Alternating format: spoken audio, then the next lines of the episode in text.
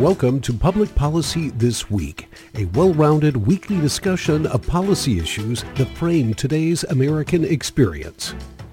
Good morning. It's Friday, and you've joined us for Public Policy This Week here on KYMN Radio. Public Policy This Week is dedicated to the honest and open discussion of public policy issues. Each week we take a look at specific policy subjects, and we have a guest on the show that are, that's an expert in their field. We do our best to stay away from the politics.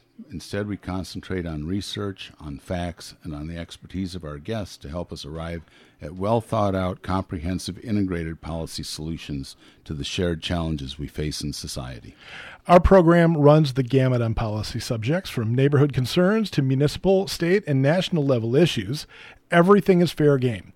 Our objective is civil, thoughtful dialogue about important policy issues that convey ideas and solutions to move society forward. My name's Rich Larson. I'm one of your hosts for this morning's show. The man sitting across from me is my co host, Bruce Morlan. And we are joined in studio today by Dr. Reginaldo Haslett Marroquin. Uh, he is co founder and CEO of Tree Range Farms, and we're going to learn a lot about that. He's a farmer at Salvaterra Farms. Uh, he's founder and board president of Regenerative Agriculture Alliance and the co founder of Regenerative Agriculture Solutions. Ray, welcome to uh, Public Policy This Week on KYMN Radio. It's an impressive bio, sir. Thank you. Thanks for the opportunity to be here. Also, it's not doctor. I, I prefer farmer Rehi.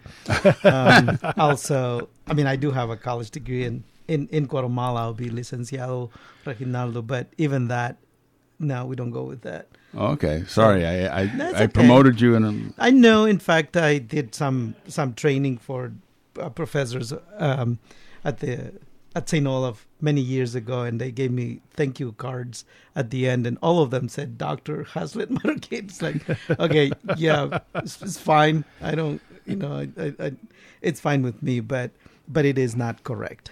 Okay. All right. So I'd be curious. I'd like you to give. I didn't have a detailed bio, but I'd be interested in hearing what you know. What led you down your path to get to uh, Northfield of all places?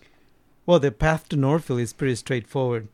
Um, her name is Emmy um, Haslett, and and she is um, the love of my life and the reason I came to the United States in the first place. And she had gone to St. Olaf, uh, graduated from St. Olaf, and so our choice for the first place to explore was Northfield. And I was here as the the first place I ever lived in the U.S. was Northfield. Arrived in 1992, and and after having gone around quite a few places and after having to decide for a permanent place we came full circle and i'll i'll do that a million times over if i needed to Wow. Well, we all like Northfield as a place to live, so we're glad you liked it too. Yes. love it Okay, so let's get into our subject today. Our subject is regenerative poultry, and we're going to kind of go through first a little history of chicken farming from backyards to large scale. So, how did we progress from a chicken in every garden to these large industrial scale operations? What what led to that?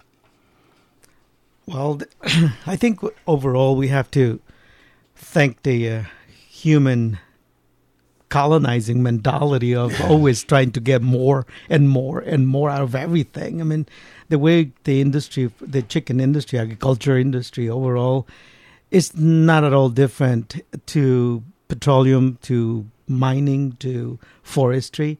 If you think of it, the origins of the current um, large-scale industrial agricultural system has its origins exactly on that, trying to industrialize everything the um, the key to understand here is that it's it's a mechanical efficiency that was being pursued, not necessarily better food, not necessarily more nutritious food.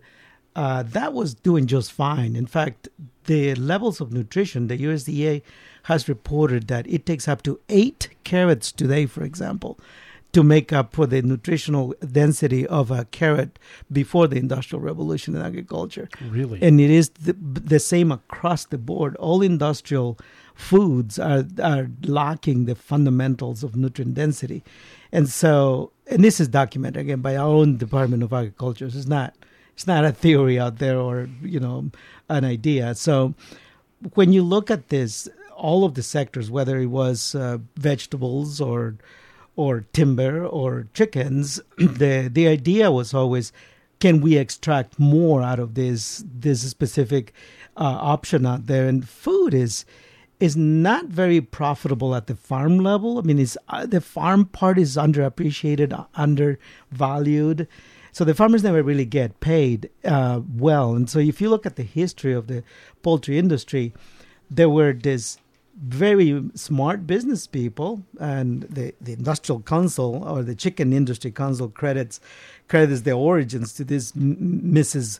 Wilmer Steely out of Sussex Country, uh, County in Delaware uh, that started with 500 chickens uh, in confinement and then did so well that went to 10,000 chickens in a barn and in like three years. And, and so, yeah, but that story of having this mass scale backyard industry to a confinement industry came out of the need to get more money out of uh, a livestock, but it's no different than you know inventing chainsaws to cut more trees.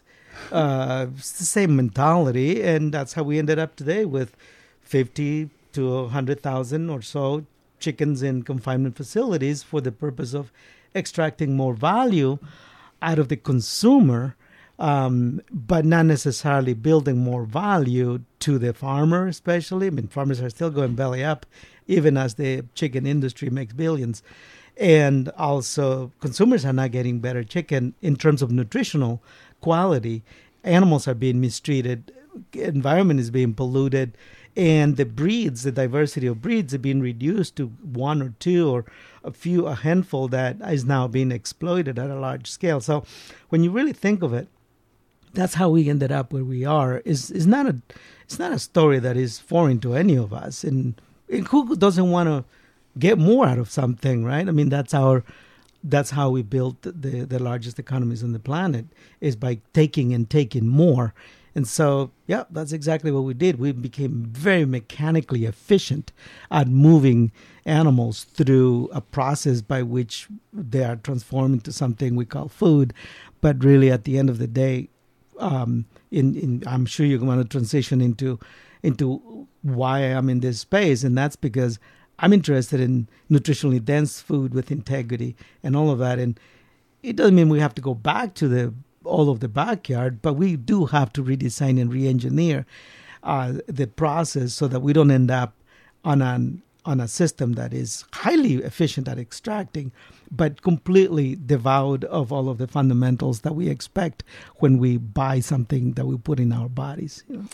Yeah, uh, it's often been uh, noted that it used to be the story that it took a barrel of oil to produce a pound of potatoes, and so we've we've injected a lot of extra, you know, resources into the process of creating our food, and uh, a chicken, you know, is not just an egg's way of making another egg. For us, it's a way of converting a whole bunch of of large scale agriculture grains into proteins, and it's it seems efficient when you just do some kind of a, some of the calculations, but apparently you've come up with a plan that deals with more of the variables that are kind of ignored in the in the industrial model. Then, well, if you think of it from a purely scientific perspective, um, a farmer really is not a producer of anything. You know, a company that trades in food really is is is not trading on inert materials. It's trading trading energy, and is is energy that has gone through processes of transformation from a again purely scientific and practical understanding of of what food is is really a different expression of the planet's energy that energy is transformed in you know it comes from the co2 in the air the nitrogen or the ammonia in the air um, where if you we leave them up in the air, which we are doing more and more of, and putting more out there, mm-hmm. that energy actually becomes toxic to us, and we can't breathe it. You know, especially ammonia, and so on. But all of that energy used to be expressed in many more forms. We are we have been taking out all of those forms of, of energy expression, such as the photosynthetic infrastructure of the planet. We're cutting down that infrastructure, right? So that's the first place where energy is transformed on a mass scale across the planet. that energy then has that energy transformation process has very specific outputs. So CO2 and um, sunlight and through the process of photosynthesis turn some of that energy into outputs we can harvest fruits um, nuts uh, vegetables and things like that that we can harvest directly and eat ourselves right? But there is a lot of energy that we don't, don't can't eat. Like we can't eat bark anymore. We can't eat leaves from the trees. And so grasses in the field and so on. And this is where the next stage of energy transformation comes into place which is the activity of the collective animals of the planet that are truly the digestive tract of the planet, where we get to, you know, those all collectively grab that synthetic that um, photosynthetic output in the form of grasses and so on and microbes and fungi taking a lot of the, the, the more complex like cellulose you know then breaking down into that glucose and sucrose fundamental sugars and and so on and transforming transforming transforming. That's the next stage. And then the third stage of transformation is when those animals then pee and poop and you know push seeds and um, disrupt the, the the ground and feed it with this mass scale of sources of nutrients that then feeds the soil biota. Those three places is where energy is transformed and we have no business in the deciding on, on the biophysics and the and the chemistry that associated with that. All we can do is interfere. And so what happens is as we think of farming, and in my case, how we engineer and design the farming of the future is not necessarily going back to a few backyard chickens in your backyard, but rather understanding the fundamental largest scale possible at which energy has been transformed by billions of over billions of years and which created the fundamental geoevolutionary process by which the efficiency of that transformation was defined and which we have interfered massively by thinking that we somehow can make it better.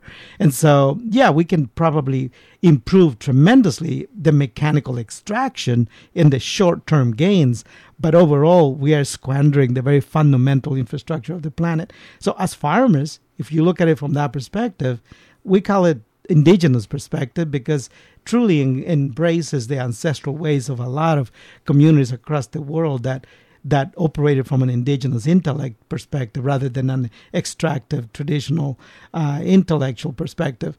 And so, if we think of it from that perspective, then us farmers are simply stewards of energy transformation processes by which when we optimize those very biophysics and chemistry of the planet, we actually can harvest a lot, like exponentially more energy out of a single space than if you turn it into a monoculture. From that perspective, then you can re engineer any industry on the planet, any a sector of the agriculture industry on the planet.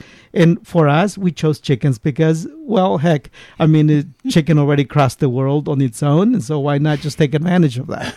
So you're taking one of the natural pioneers from the animal industry or the animal kingdom. Yeah, I've uh, I've often wondered why I can't just go out and lay in my backyard and make all the proteins and sugars and carbohydrates that I need just from sunlight. And I realized that way back, my ancestors shook hands and said, "We'll produce the sugars, and you can consume the sugars and make protein." You know, so we have this whole food chain structure, and what you're doing it sounds like is you're going back to the fundamentals and saying, what is the energy flow and how can I use that energy flow to inform my decision making about good agricultural practice at a large scale? And so you've got mm. large scale done on a small scale, if that makes sense. Um, well, we're not actually interested on small scale because bottom line is that the the scale is the planet that's the scale at which we would like to operate because that's the lim- the only limit to the to the way of thinking that we are promoting is the planet itself. So if that is small scale, sure, but um, that doesn't mean that each business has to be super large. But we are talking about large scale system where, and this is not about biophysics or chemistry. Now we are talking about economics and social structuring and governance and so on the the structuring of each operation can be done. You know, every farmer with one and a half acres, all the way to fifteen hundred acres to fifteen thousand acres, can be part of the same process that we are describing here. So no, we're not talking about I mean, we're starting with small farms because it just happens that I came to this country with no land, no money, and no inheritance to be able to access land. And so, sure enough, I'm not going to buy 15,000 acres here in Minnesota. But if I could have access to it, we'll manage it the same way. I just have access to 64 acres, and so I'm operating on 64 acres, which a lot of people call small. But when you start thinking about the throughput of energy on 64 acres, it's so massive that you know I would gather, and we don't have the scientific data yet. We do have the teams of scientists, and we are tracking this down to the last detail, all the way from greenhouse gas emissions to pounds of meat that are coming out of the space to hazelnuts we are harvesting, weeded and fertilized by the chickens, to elderberries, to timber, to maple syrup. All of those things that, when you really operate on the landscape with a mentality and intellectual capacity like we are describing here, then you you you see the whole picture. And when you actually start capturing the outputs of the whole landscape it's so massively larger in terms of energy output that even if it takes a little bit more labor the aggregate cost is so smaller to the aggregate value as compared to the massive aggregate cost of conventionally managing the land to the marginal and very small aggregate value you can acquire from corn and soybeans, for example, just to give an example of mm-hmm. you know how we have come to that conclusion. So okay. there may be large short-term extraction, but not not large aggregate value in comparison to the aggregate cost of that value that we extract. So these are just like we, we really have to start intellectually reckoning with this with this idea that we have this this illusion that somehow food is cheap and things like that. It's like there is no such a thing. No such a thing. Uh, for our listeners, you're listening to Public Policy This Week on KYMN Radio, AM 1080, FM 95.1, broadcasting from beautiful downtown Northfield, Minnesota. I'm Rich Larson, uh, and your uh, co host is Bruce Morlan. We are talking with uh, not Dr. Rehi Haslett Marroquin. Um, Bruce. Cool. Um, I'm going to ask you kind of what led you to develop your tree range chicken model. In other words, what, what motivated you to go down that? And by the way, that's a very clever name, tree range. I like that a lot. so, does it have a deeper meaning? Is it, what led you to that? Totally, totally. The um, well, I grew up with chickens.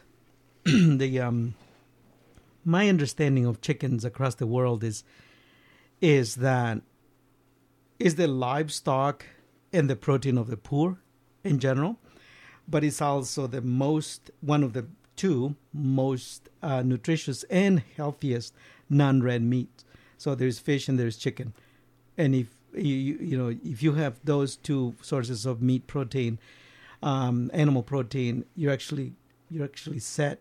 The difference is that chicken, different from fish, different from other meats, chicken really is accessible to every farmer across the world. And and just so you know, the, the history of the United States chicken industry is is such that in a short period of time, like 50 years, he was able to take a mass scale backyard system that was larger than the current system or equal and turn it into a vertically integrated system that literally decimated the the the, the opportunities for for farmers to grow chickens any differently.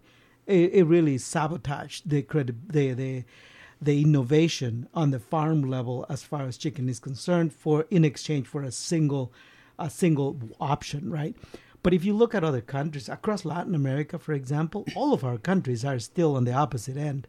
In Guatemala alone, for example, the Minnesota the the Ministry of Agriculture, uh, Cattle Ranch, and um, and what is it, Ministerio de Agricultura, uh, Ganadería y Alimentación, and food systems. So we, we got quite a different acronym and a different kind of scale of coverage. But anyway, MAGA, as it's called, documented that in Guatemala there is over 36 million backyard chickens still owned and operated by over 1 million um, uh, households, 100% of them led and managed by women, by the way. And the industrial system, you know, barely has 25 birds in confinement, which compared to the to the backyard is 11 million under. So we never tipped over in that direction. Okay. And and despite the pressures from outside, the honest truth is that it's way more efficient to have a million backyard flocks as it concerns to delivering food and protein to communities than it is to have all of this mass confinement that then spend all of the energy from the grain and all of that associated with transporting that, transporting the chicken to processing facilities, and then bringing them out to communities. In fact, is way more efficient mechanically to have those chickens raised almost exactly where they are being consumed. So that is the blueprint that I came into the U.S. with in terms of. Well, I also had training in agriculture because I'm an agronomist from the Escuela Nacional Central de Agricultura, and is one of the leading schools in Latin America and also from the Universidad de San Carlos Faculty of Agronomy. And so I, I, had the conventional training, but I could never reconcile the fact that we were squandering a highly efficient system of food, food system, for a very highly efficient way of extracting wealth. And the two are not the same. And so what I said was, well, I'm coming to the United States and I have to find my way within the agricultural sector. And one of the ways I figured was people still want highly nutritious, credible food with a system of integrity behind it. And it was starting to grow a little bit, not really fast enough and not really visible enough back when I arrived here. And so I went around and, and worked within the sector, but always thinking, when can I get back to the land? And I didn't want to get back to the land until the wave was strong enough that I could ride it, right? Mm-hmm. And so back in 2005, um, and, and, by the way, I kept uh, tracking the National um, Agriculture Statistics Services annual reports, and I was very specific about what you know um, KPIs I was observing. You know, um, and so one of them was who owns the land, and how, and I was tracking how many of those are non-conventional. Non-conventional meaning primarily non-white farmers because that's the, the, the, the agriculture is dominated by mostly you know um, Anglo descendants uh, of, of the folks who took over the land from the natives and so on. And that's another story. But the thing is that it's dominated by that sector of the population, which has a very homogeneous way of thinking. I was not interested in that. I was interested in who was not thinking that way because that was my space. And it was very small. But in 2005, that whole thing started to change drastically. I mean, it was changing, but that is really the pivoting point. And that's when I started to see that, okay, I got to get back into this space. And so I came back, and literally all I did was re- codified all of what I just described here from a science perspective, managerial perspective, business management perspective, from um, agronomics perspective, social, and so on, and even political, so that we could create a new framework, a new narrative and chicken, because animals in the three stages of energy transformation, animals are where most of the energy is is is, tra- is transformed at the fastest uh, speed. Just a quick example: if you take, for example, a, a bale of of uh, hay, for example, and you put it into a compost pile, it will be nine months before you see soil broken down, you know, by microbes. You take that same bale and you feed it to a cow or even a chicken, by the way. It would be 48 hours before that turns into into some of it turns into manure and pee, and another 48 hours before microbes have already started metabolizing that and turning into nutrients that go straight to the plants and if you got the the the bio the, the photosynthetic infrastructure on your farm, now that transforms even more energy through photosynthesis, right? So the animals are really the entry point into any ecology on the planet as far as food is concerned.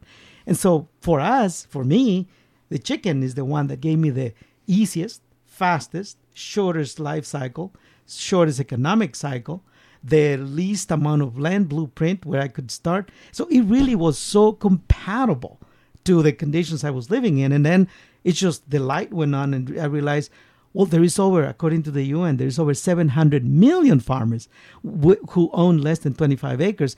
And shockingly, they are the ones who produce 70, 70% of the food that is consumed on the planet. And we, I always thought that it was the industrial system that produced most of the food. But it comes to the, the facts don't support that either.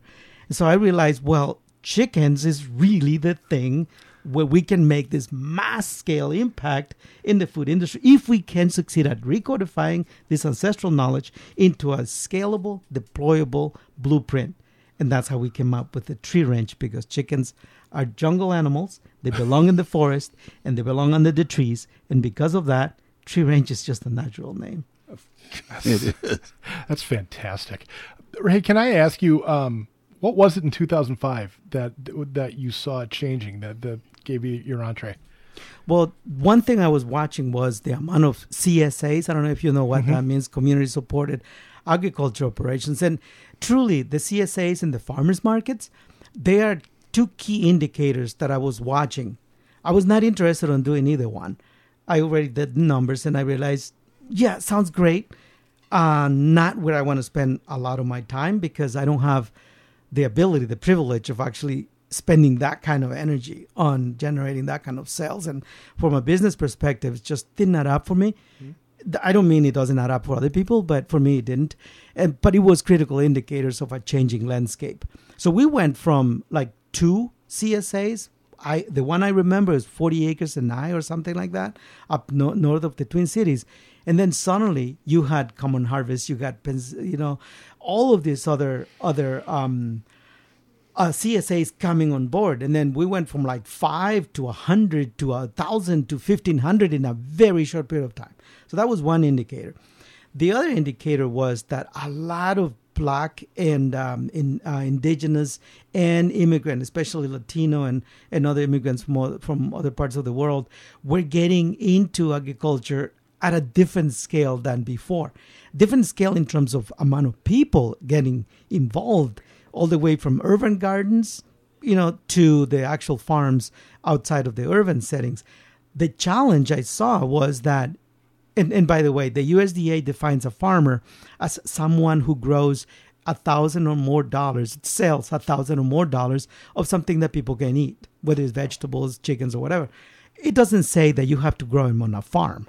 I mean, on a landscape. You can grow on the rooftop of a building in Minneapolis, and you still classify, and you can still file a Schedule F uh, tax return in your tax returns and be class- classified as a farmer according to the USDA, just to be clear. And so the amount of registered farmers and farmer numbers that we're not, again, back to the to the dominant white population that or Anglo-Saxon population that oversees and, and, owns and controls and governs this sector was growing exponentially. And I needed to see that before I went in because I, I was not, I wanted to be a pioneer in terms of how we reverse a lot of the mistakes we have made mm-hmm. in terms of engineering, science, and technology, and social structuring, economic organizing, governance, and all of that. But I was not interested in being a pioneer in changing people's minds. And so I wanted people to start changing their minds first okay. so that I could go in. And that was, those were things that I was observing.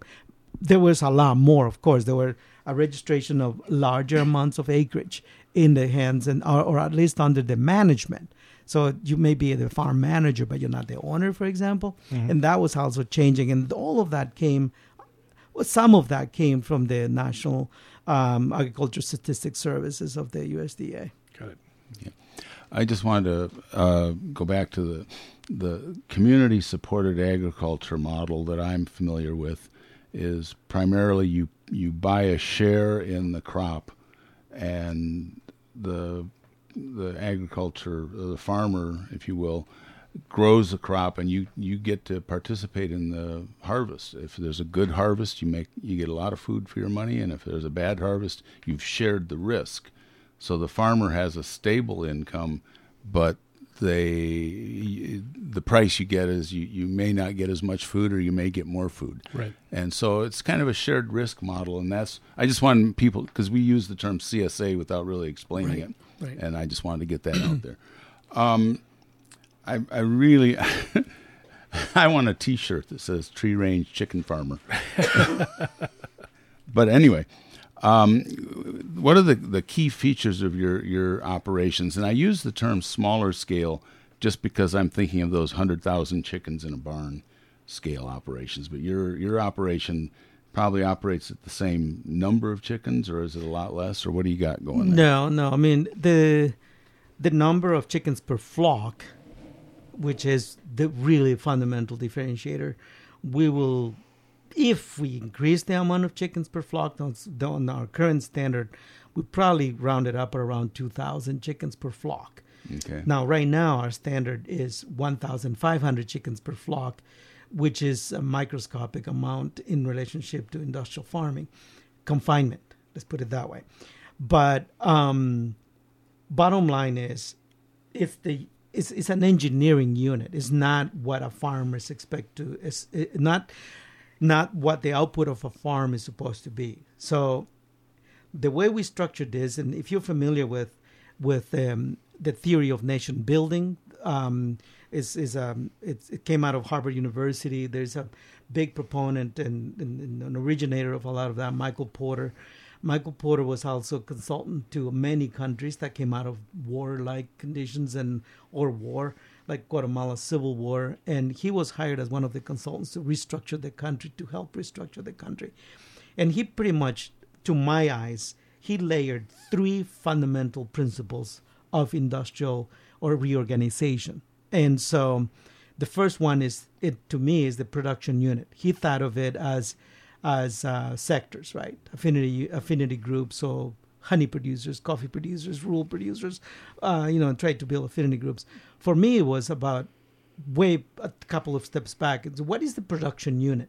So in conventional ag, you understand that the acre as the production unit, and so the yes. acre defines bushels per acre, measurement of output uh, nitrogen uh, pounds per acre defines mm-hmm. inputs, mm-hmm. Uh, payments per acre for subsidies, handouts from the government to corporations to to do more corn and soybeans, for example, is defined by the acre, and so on and so forth. That's the production unit.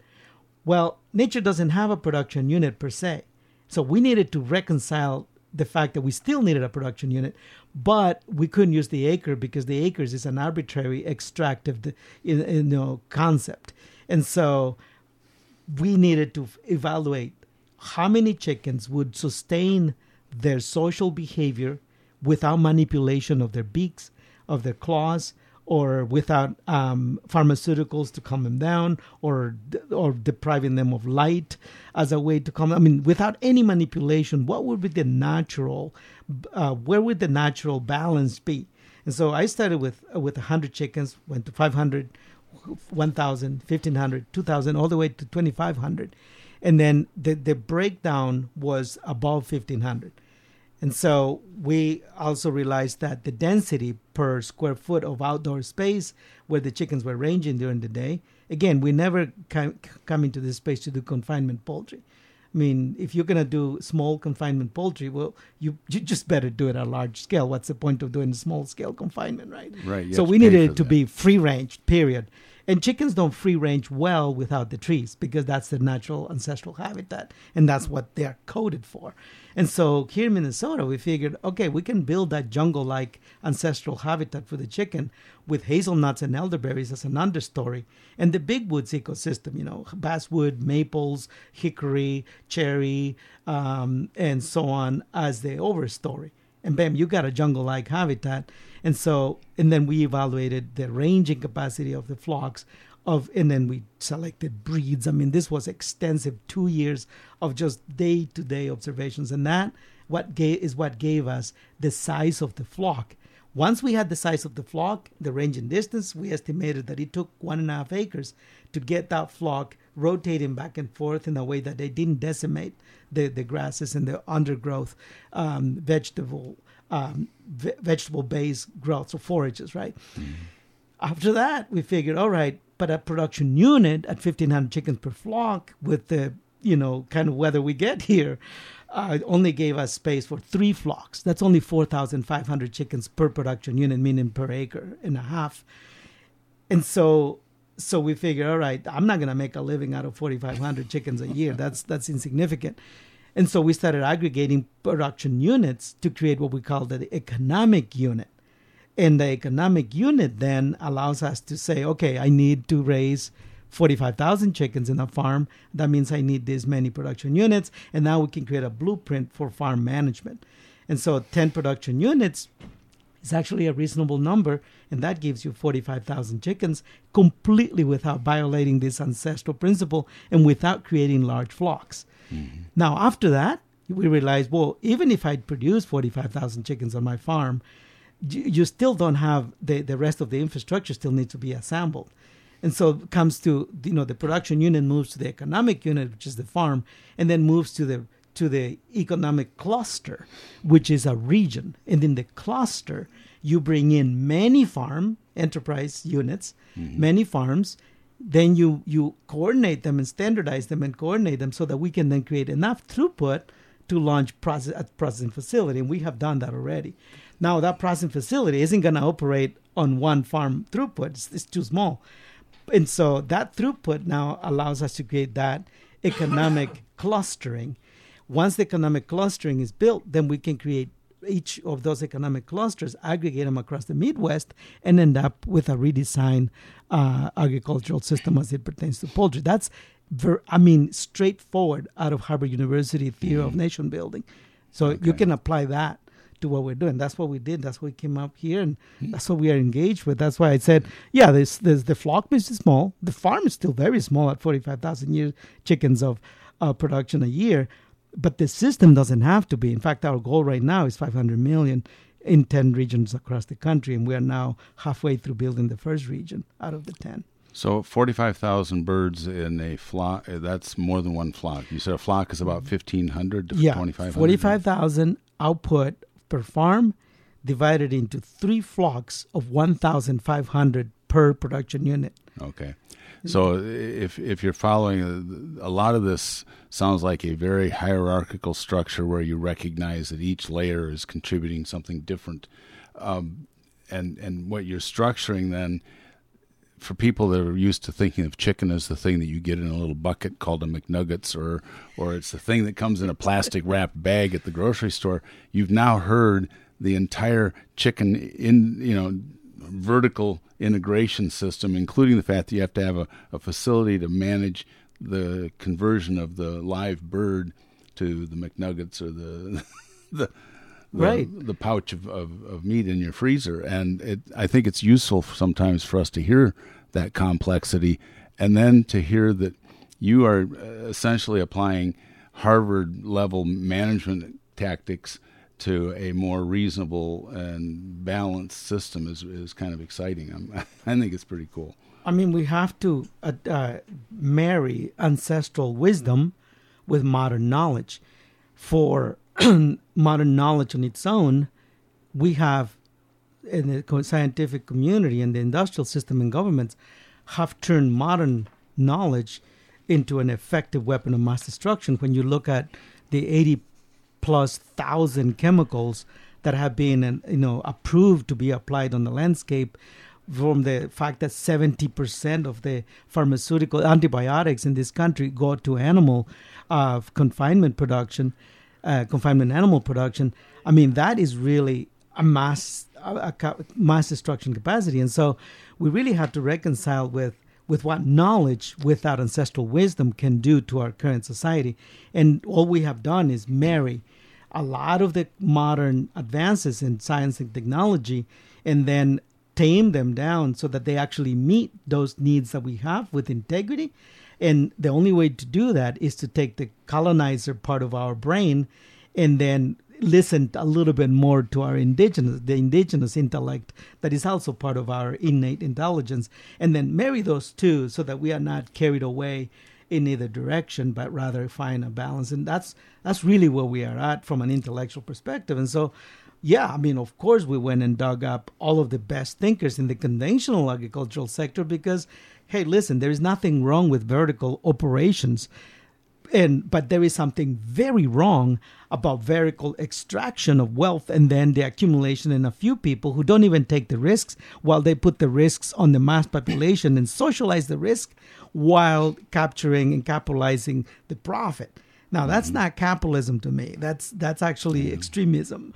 And so what we're doing is vertically integrating operations so that we got the operational efficiencies mechanical, but horizontalizing ownership, controlling governance so we don't fall into that same trap. And this is what I mean reconciling ancient ways of managing our ourselves as part of the species of the planet rather as the only one and then also using modern knowledge to be able to to improve our understanding of how we do this right as a activist i know myself um, i'm constantly aware of the fact that we may develop heuristics that let us do things but you know the sahara wasn't always a desert Right. And and uh, what happened on Easter Island when they cut down all the big trees and they all of a sudden they they forgot to look at what was going to happen in the next years and that kind of messed up their society.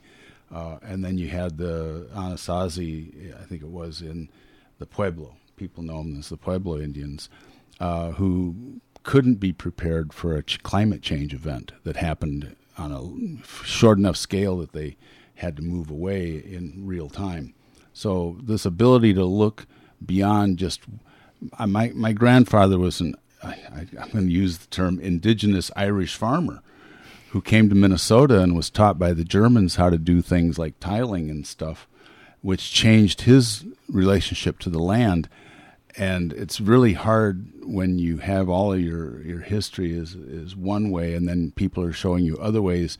And if they give you the wrong measure of effectiveness, like if your measure of effectiveness is pounds per dollar of chickens produced instead of healthy chickens, you know, ease the things that you're focusing on, you can end up down a path that you might wish you weren't on. Um, well, you said something that we need to actually clarify. You said you're indigenous Irish. Um, so this is very important because, and, and again, remember, it doesn't matter where we are, mm-hmm. we're always on indigenous land, native lands. Mm-hmm. So here we are in the land of the Wahpekute, and we are talking about indigenous. So let's let's honor that. True. Okay. I, when I know, when I meant what I meant by that was his cultural heritage about how to be yes, and and I am Irish. not invalidating what you said. Right. Uh, what I want to do is ask our ancestors to validate what we just entered here, okay. and to to bless the fact that you have that ancestry. I have a, a, a Mayan ancestry. I'm not native to this territory and I am grateful for the natives who who allowed and who well didn't allow, but didn't allow, but, but at the end of the day, learn to to continue to be indigenous on their native land. Mm-hmm. To me, being indigenous is about uh, being indigenous to this planet. We are all indigenous to this planet. We are made of her elements. Mm-hmm. We are made of her energy that has been transformed for billions of years. We are simply an expression of her energy that came through the food, through photosynthesis, to animal interaction with the land. That at the end, we take that energy, we put into our bodies, and our cells are regenerated until they no longer do that, and we go back to her. We're indigenous to the earth. Now, indigenous as far as intellectually understanding and acting accordingly to our indigenous origin, that is something that mostly native peoples have preserved. Most non native peoples have come into the, the native people's space for the purpose of conquering and colonizing and abandon their indigenous ways. Mm. But we are all indigenous at the end of the day, and many are native, and we greatly honor and appreciate the fact that we are here on native land of the of the Lakota, the Wahpekute, and and and so on. So I just wanted to make sure that that gets uh, expressed properly because right. otherwise it may sound like you are appropriating something and it is right. not true. I didn't really want to do that. I, yes. I should have used the Irish culture that he came from. That was that was if farmer. I may say that was exceptionally well said. Thank you for that. Yeah. I appreciate it. Okay, so uh, one of the reasons I was excited to get you in here was. Um, you are hosting the second annual Regenerative Poultry Convergence on the 23rd and 24th of March. Uh, can you tell us a little bit about that, including who should attend and uh, what will they see and what will they learn?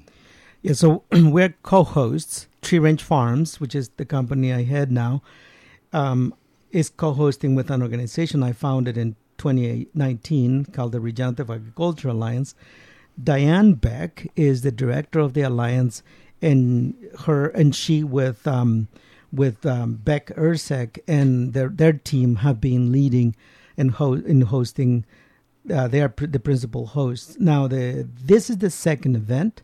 It's a convening, a converging of all of the people, organizations, partners, investors, markets, you know, community members who have endorsed what we are doing in this region, who have participated, invested, and even buy the product. You can buy tree range chicken now at Just Food Co op, for example. Uh, you can buy it at Seward Co op. All of these. This is the place where all of us participating in this new way of thinking, of relating, of being, of knowing, uh, come together to study what we have done, to celebrate what we have done, to study what we need to do, and to participate to the extent that we eat chicken. I mean, of course, if if you just eat, uh, you know, use the maple syrup from the trees that the chickens help us grow, you are welcome too.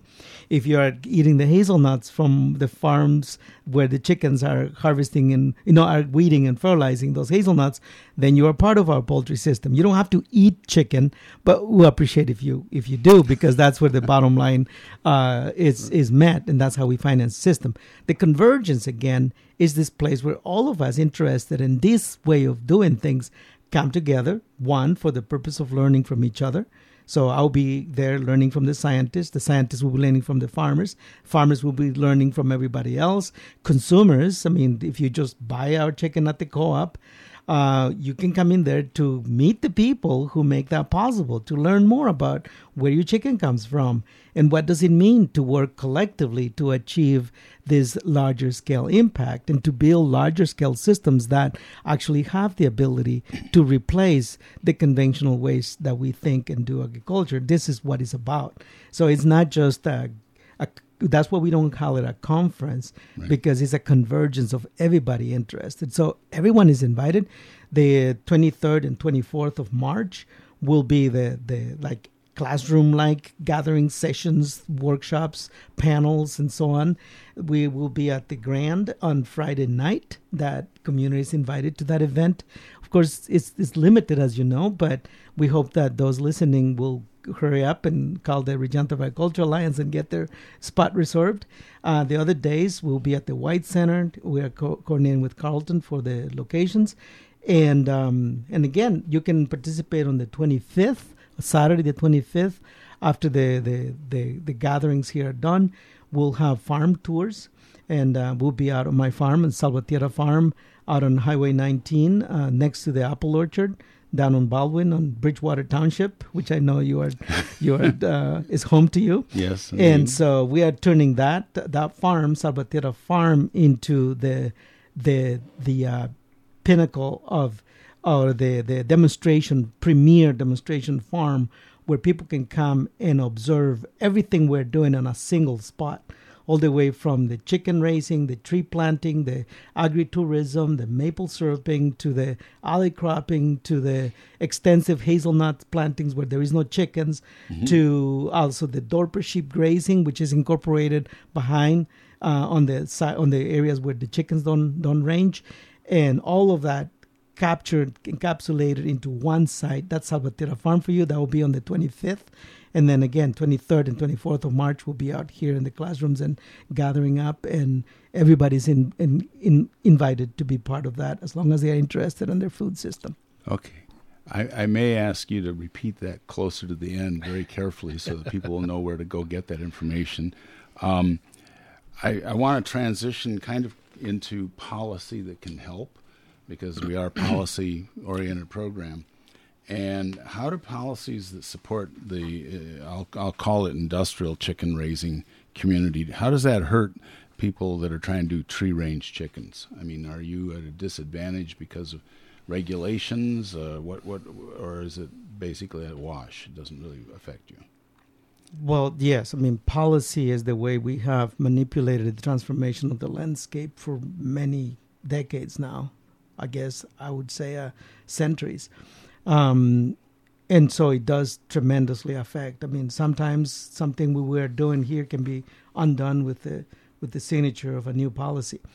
So um, I think the biggest the biggest issue we are facing is that in our system we have to we we are really bootstrap and we are walking our own talk uh, with very very little um, uh, policy support, institutional infrastructure support.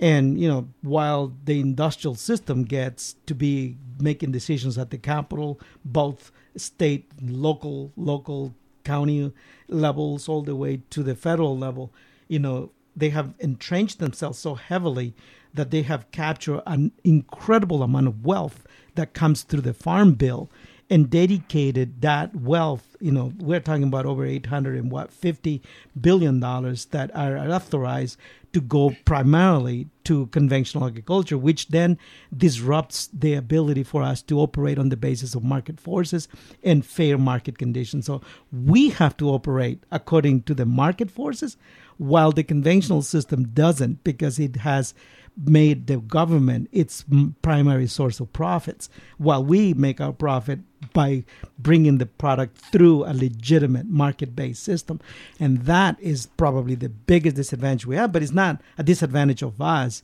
it's an intellectual disadvantage of our leaders not to understand that we're shooting ourselves in the foot by doing that. And I got to jump in and say, as a conservative, I'm always annoyed by crony capitalism that uses the power of the state to privilege some industry over others. And that's why I'm glad to hear that you're doing all of your work the way you are. I think you're you're reaching into to the ground level. You're reaching into the people at their heart level.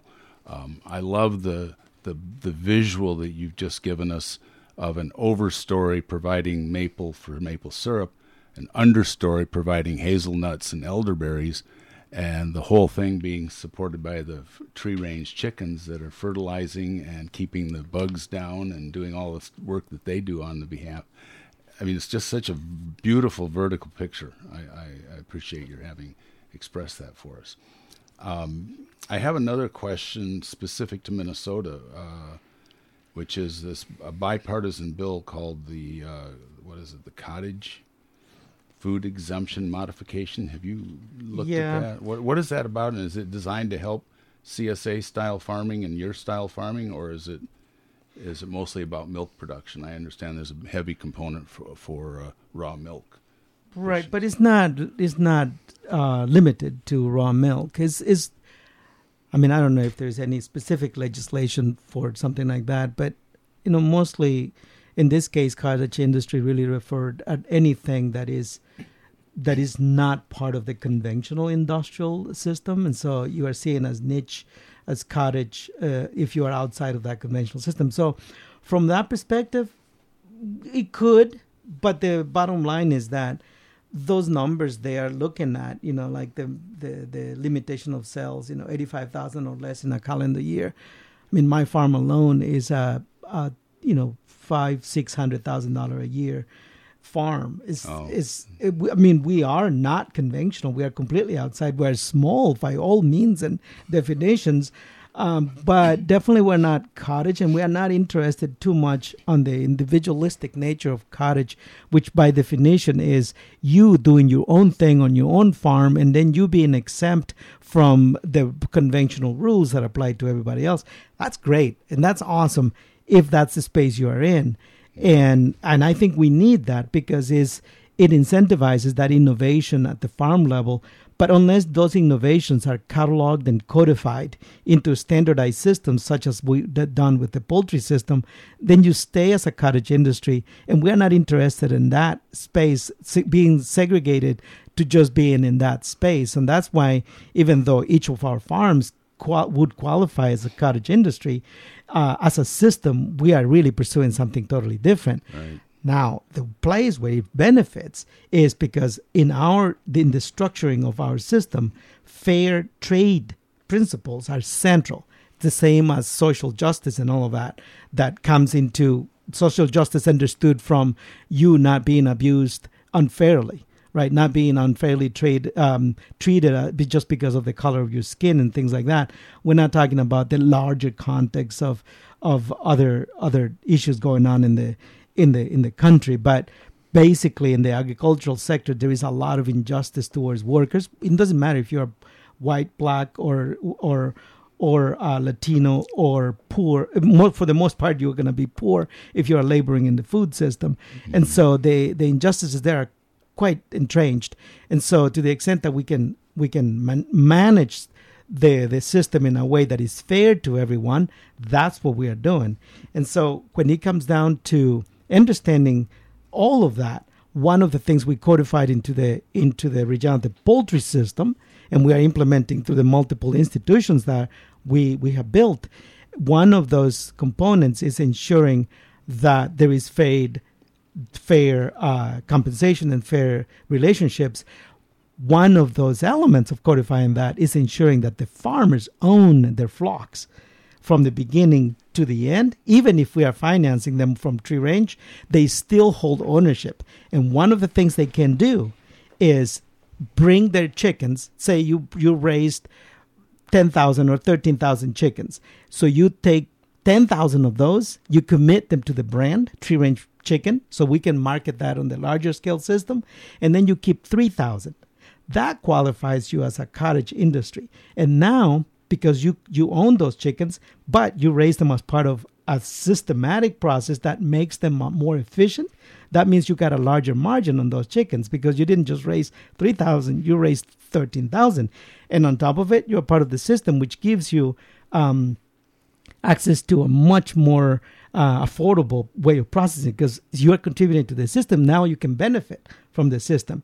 If you hired us to just process your chickens, we have to charge you more because there is no benefit to the system. Mm. But if you brought 10,000 to the system and kept 3,000, those 3,000 chickens you kept are now way more affordable because you didn't pay the higher rates for processing that then if if you individually want to go and to the farmers market csas and do more of the cottage style now this law can benefit on the second layer all of our producers so we are definitely going to capitalize on all of these small, you know, uh, I mean, I don't want to say insignificant because they are not insignificant, but truly, in the context of agriculture policy, these things really don't amount to much. It's really not even a drop in the bucket. But you know what? In the conditions we are of this intellectual poverty and you know spiritual poverty that that defines how we approach the landscape and the relationships among each other and policy, well, it's a great deal because at least it's an example and we can build on that and we will build on that. But mm-hmm. right now we have to read it and take it at face value and we're very pragmatic. We're not just going to go out there and just make a big celebration out of a policy like that. Um, we will pay attention and we will go back and talk to those legislators and say, okay, so are you understanding what we mean now? Can we do the real thing now? You know, can we move beyond this, this, you know, yeah, I mean, I'm trying to find the words not to put this down, but also not to make it such a big deal that people think we have solved the problem because we are so infinitely far from solving the problem.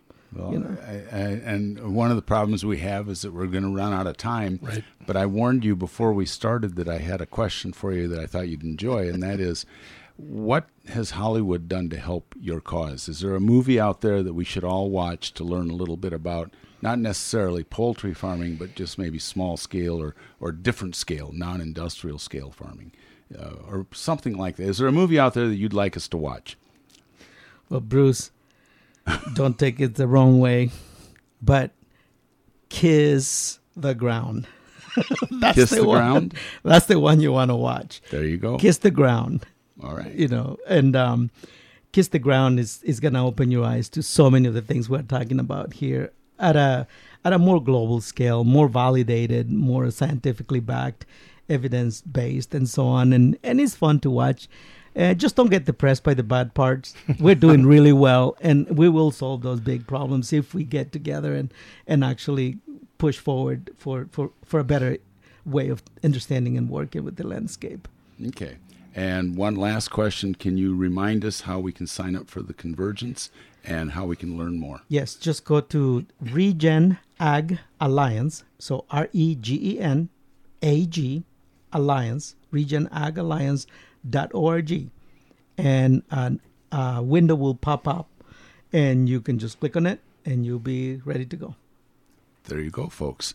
Well, again, Rich, you want to close this out? Yeah, uh, uh this has been another phenomenal, uh, interesting conversation. And Ray, I do hope that you will come back and, and, and talk to us more about things because uh, the way you, you, you capture things and the way you explain things is just I'm a little mind blown this morning, but uh, this is where we must part uh, and end our program today. Okay. Be sure to join us for next Friday's edition of Public Policy this week, where we'll be discussing science and technology policy, spurring investment and growing the economy. Uh, and for now, have a fantastic Friday and a superb weekend. Take care, everyone. Enjoy the high temperatures. You've been listening to Public Policy This Week. Tune in every Friday morning at 10 a.m. for more conversation with policy experts. Remember, this show can be found on your favorite podcast platform or stream it from kymnradio.net.